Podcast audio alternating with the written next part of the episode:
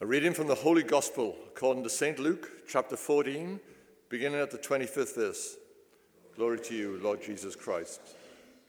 Now, large crowds were traveling with him, and he turned and said to them, Whoever comes to me and does not hate father and mother, wife and children, brothers and sisters, yes, and even life itself, cannot be my disciple. Whoever does not carry the cross and follow me cannot be my disciple. For which of you, intending to build a tower, does not first sit down and estimate the cost to see whether he has enough to complete it? Otherwise, when he has laid a foundation and is not able to finish, all who see it will begin to ridicule him, saying, oh, This fellow began to build and was not able to finish. Or what king, going out to wage war against another king, will not down, sit down first and consider whether he's able with 10,000 to oppose the one who comes against him with 20,000? If he cannot, then, while the other is still far away, he sends a delegation and asks them for the terms of peace. So, therefore, none of you can become my disciple if you do not give up all your possessions. Salt is good, but if salt has lost its taste, how can its saltiness be restored? It is fit neither for the soil nor for the manure pile. They throw it away. Let anyone with ears to hear listen. This is the gospel of the Lord. Praise to you, Lord Jesus Christ. Would you please be seated? Jesus told this parable in Luke 14 Anyone who does not carry his own cross and follow me cannot be my disciple. Let's say some guy really wants to build a tower. Now you might be wondering, why would he want to build a tower? I mean, who wouldn't want to build their very own tower? Come on, right? I mean, don't you think this guy is going to sit down and see if he has all that he needs to finish it? Especially the cash.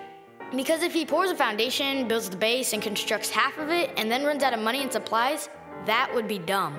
And everyone would drive by this dude's tower and be like, hey, dummy, you know what you should have done before you built that tower? You should have counted out the cost before you even started. I hate it when people point out stuff that makes perfect sense. Or, what if a king was about to go to war with another king? Wouldn't he first sit down and figure out if his army of 10,000 could beat the other guy's army of 20,000? If not, the dude better sit that one out or he'd get owned. In the same way, any of us who don't count the cost and give up everything can't really be called a disciple of his. Jesus said salt is good, but if it doesn't taste like salt, then it's lost its worth. It wouldn't even be fit for the soil or a pile of manure. So he who has ears, listen up. Ha! Jesus just said poop. Let us pray. Lord, give us ears uh, to listen uh, to your word this morning. Uh, may the words that come from my mouth be inspired by your Holy Spirit. I ask this in Jesus' name. Amen. We've been working our way through a series uh, we've called Even More, uh, which is part of the rewording of our vision statement, revealing more of God through who we are because of who God is. And this week, it's my responsibility to conclude the series. Uh, but before I let you know what we'll be expecting even more of this week, I did want to address some concerning accusations. In recent times, I've heard scurrilous comments from retired clergy, staff, and even a bishop that I might deliberately give others the difficult passages to preach on.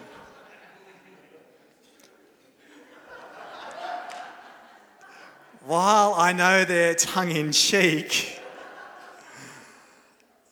I'm sure uh, today's gospel is case in point that I also preach the challenging passages in the Bible. And you could actually be forgiven um, if you wanted to put a question mark after the response to the gospel. Is this really the gospel of the Lord? If you came here this morning looking for some comfort, some peace, a sense of God's all embracing love, or just to come closer to God, how do you find this advice? Hate father and mother, wife and children, brothers and sisters.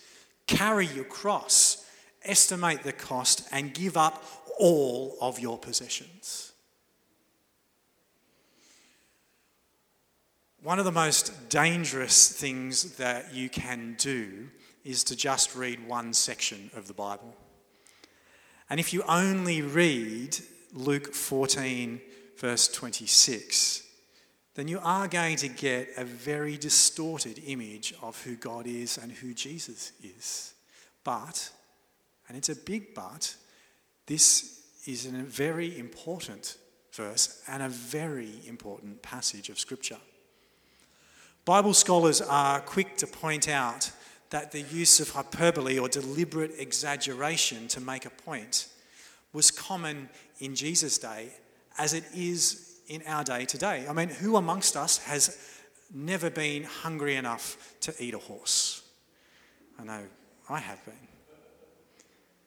When I find a word that is hard, jarring, or confronting, one of the things that I do is I go back to the original Greek in the New Testament or I go to the Hebrew in the Old Testament. And so I did that in the case of the word hate. The Greek word for hate is misai. And misai can actually sound even harsher in a Greek context than it does in an English context. So, this word can mean to detest, especially to persecute. That's a fairly hard interpretation of that passage that we're to detest to the point of persecution family members. But there's also another usage of misai, and that can simply mean to love less. Now, out of those two, I know which one I want to be right. and that's where I think having an understanding of other parts of the Bible is really important. As Jesus is, is, is speaking to this really big crowd of Jewish, so we, we expect solely Jewish people many of whom are reasonably well uh, off and affluent, there would be one commandment that each one of those participants in the crowd would know off by heart. And we've heard it a few times this year. Uh, and in, in Jewish uh, terminology, it's known as the Shema. Hear, O Israel, the Lord our God, the Lord is our God, the Lord alone. You shall love the Lord your God with all your heart and with all your soul and with all your might. When Jesus was asked, which is the greatest commandment, he said, You shall love the Lord your God with all your heart and with all your soul and with all your mind. This is the greatest and first commandment, and a second is like it. You shall love your neighbors as yourself. On these two commands hang all the law and the prophets. Jesus takes the Shema and steps it up a level. Not just God, but others as well. And today's passage is consistent with these teachings. And it's consistent with Jesus in the way that he taught to clarify and to make clear what some in his time had distorted. And it's also consistent with the way that Jesus stepped it up another level and removed any wiggle room.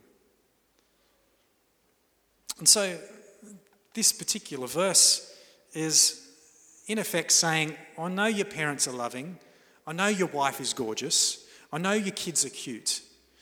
But God is first. You love God first. And if you love God first, your love for others is much more impactful. And that includes those loving parents, those gorgeous husbands and wives, those cute kids.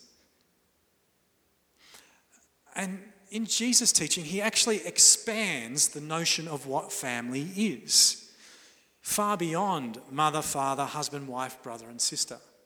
He expands it into uncomfortable places and includes those who we and society find unlovely and unlovable. It's in Luke's gospel that Jesus tells the parable of the Good Samaritan. If we accept a narrow view of family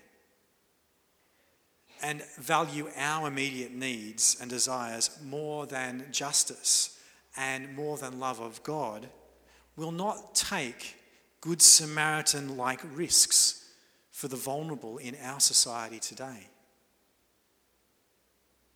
The world will see this kind of prioritization as foolishness.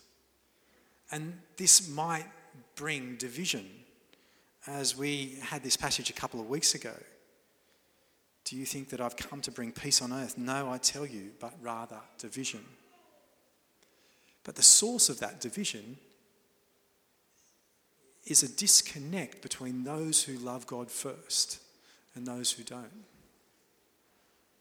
Becoming Jesus' disciple is not for the faint hearted. It involves the possibility of, of alienating family and friends who cannot understand or support the commitment that you have because it seems foolishness to them. Discipleship has a real cost to it. So we're encouraged to count that cost.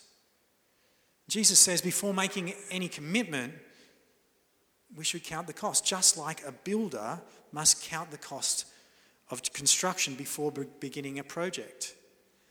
And given out, uh, outside our windows, we're nearing the completion of our own building project. I thought it was very apt to buy, base our last um, in our series on even more on that particular part of this passage. So this morning, I want us to consider that discipleship, following Jesus, is even more costly. Before you panic, we did actually count the cost of Project Connect a number of times. And my latest advice is that we are at the very least on time and on budget. So, deep breath. It's not one of those sermons. It's, it's funny because it's not funny that you laugh at that bit. Over the years, I've been on and still am on a number of boards. And when I'm asked to make a decision, particularly on a new project or on a change of direction, one of the things that I expect to see is a cost benefit analysis. And I want us to consider a simple cost benefit analysis this morning. What does it cost you to follow Jesus? Secondly, what are the benefits to following Jesus? It might be something that you might take with you for the rest of the day.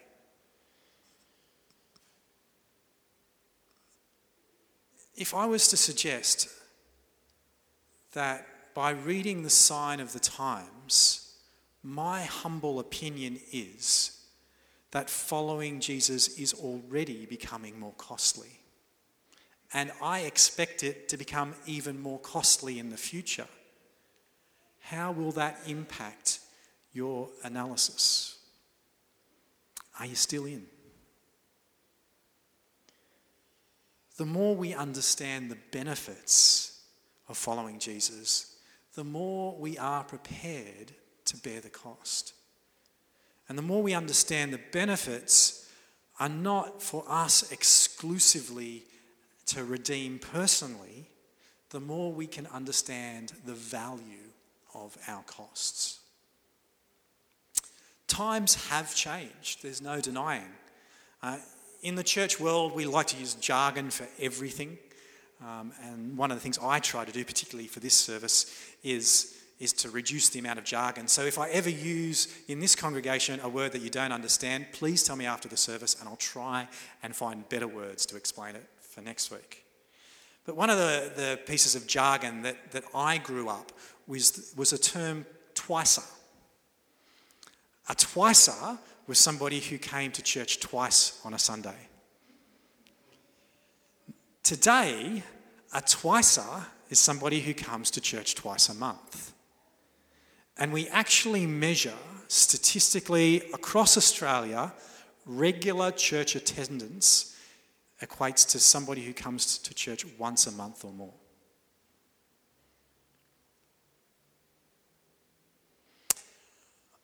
Now, you might need some tissues for this little bit, but I played sport my entire childhood, and I was never able to attend a single gala day. They were always on Sundays, and my parents weren't able to take me. And that really didn't matter because even if I was able to arrange a lift, I was never allowed to play sport on a Sunday. It was not the done thing. Christians don't play sport on Sundays, Stuart. I'm happy to write a note to your coach. That did happen. now, as a parent, I am and have been happy to let my children attend gala days. I do try to ensure that they understand the priority of church worship and the need for it. But I'm nowhere near as hardcore as my parents were. Is that a failing of mine? Perhaps. Has the church in general succumbed to the societal and cultural pressures that calls the Christian church to make sure the expression of its belief is not offensive, it's culturally appropriate, and not too in your face? that the church's belief is to be kept out of the public domain, out of schools, and off the dinner tables. Perhaps. But on a more personal level, I'd like to challenge each one of us this morning with this question How does following Jesus fit in with your weekly priorities? Often, as a church leader, I am grateful to take whatever I can get of your time. I'm aware of how busy schedules are, how crazy life is, particularly for those of you who are retired. You seem to be the busiest amongst us.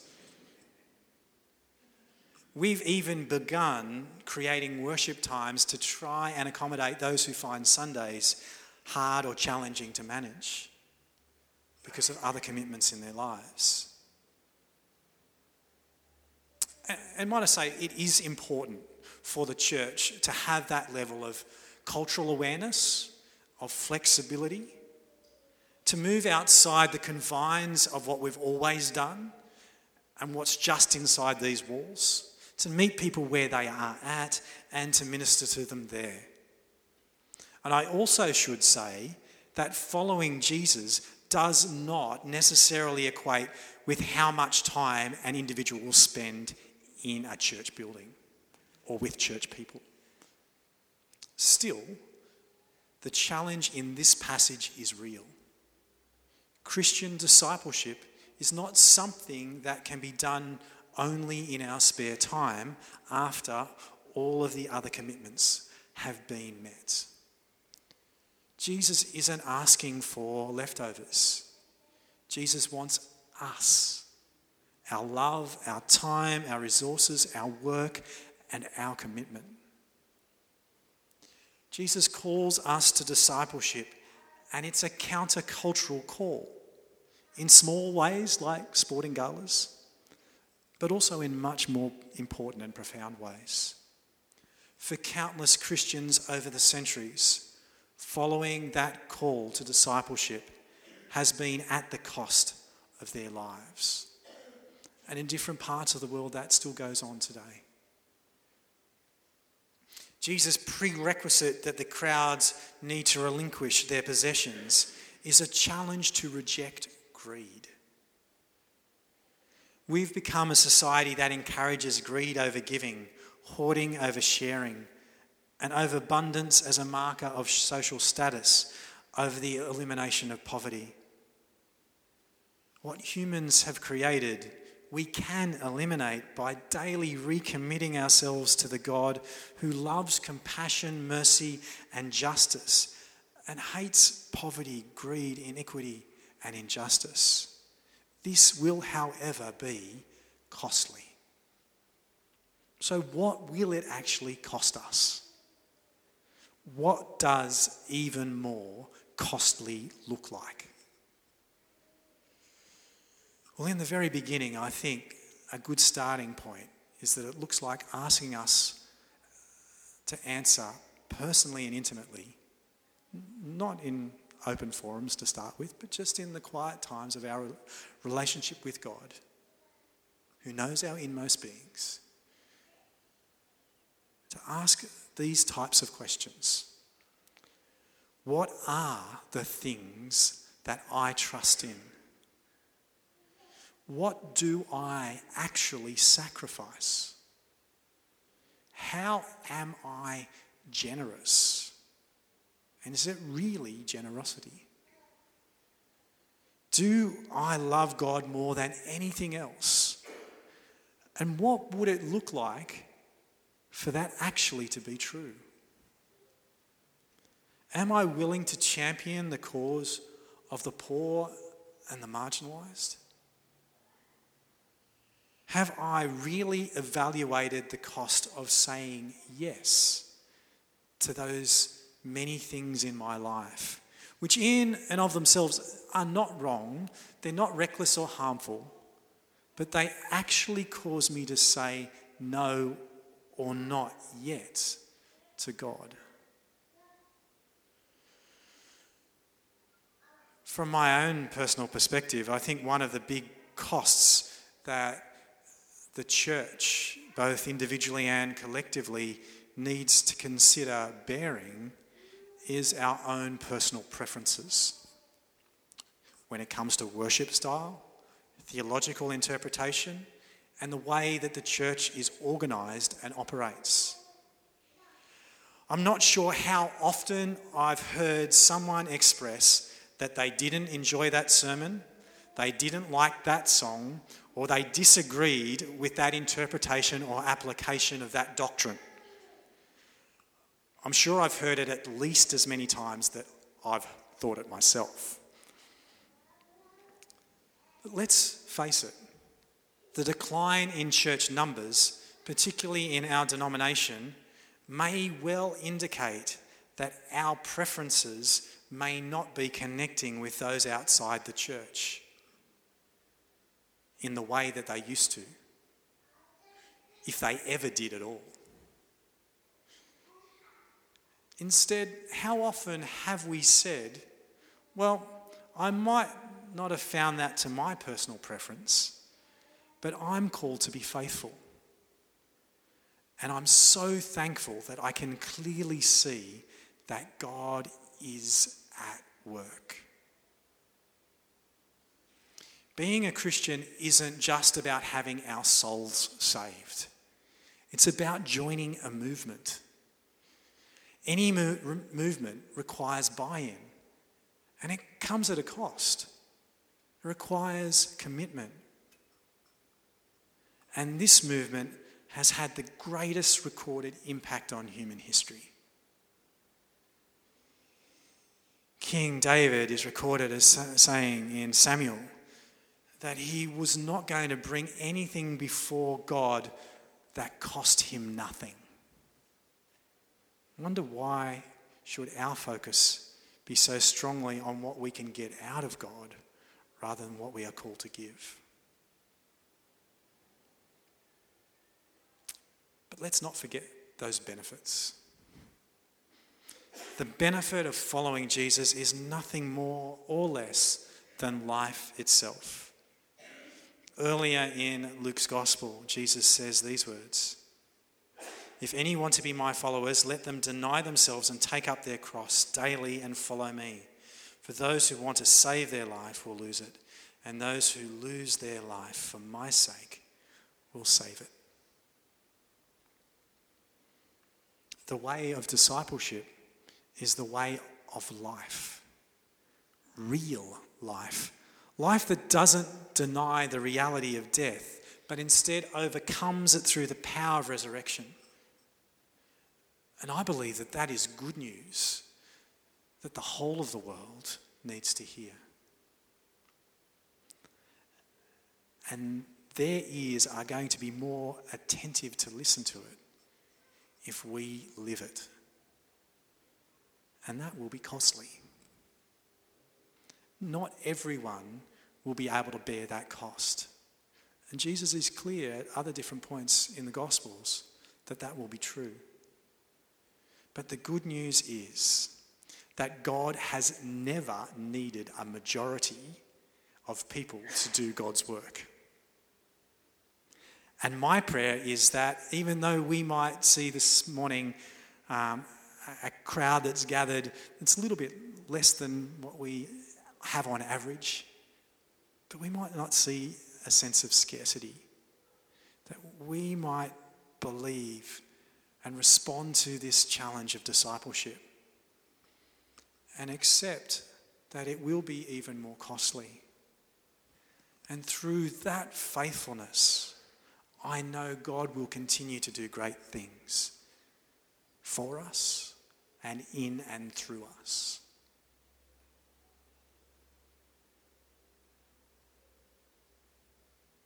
Follow. But don't follow out of guilt. Follow out of love for God. Follow because the way of Christian discipleship is the greatest adventure known to humanity. Follow because walking in the way of the cross is how we find life and peace and hope. I don't think it's any accident that when we love God first, we find hope.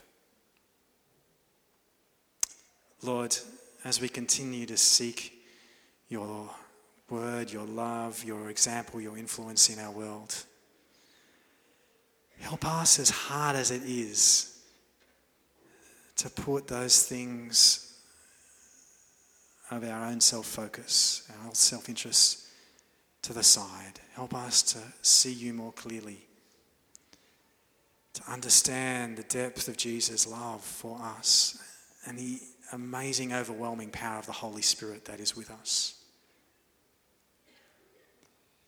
Help us to understand that you are with us in this journey of costly giving. Help us to know that you have chosen us to be your hands and feet in the world. And you build your church on people just like us And while we are becoming more and more aware that following you is going to be even more costly, help us to be even more aware of how overwhelmingly, impactfully awesome is your love for us now, for those around us, and into eternity. We ask this in Jesus' name. Amen. Would you stand with me as we sing together?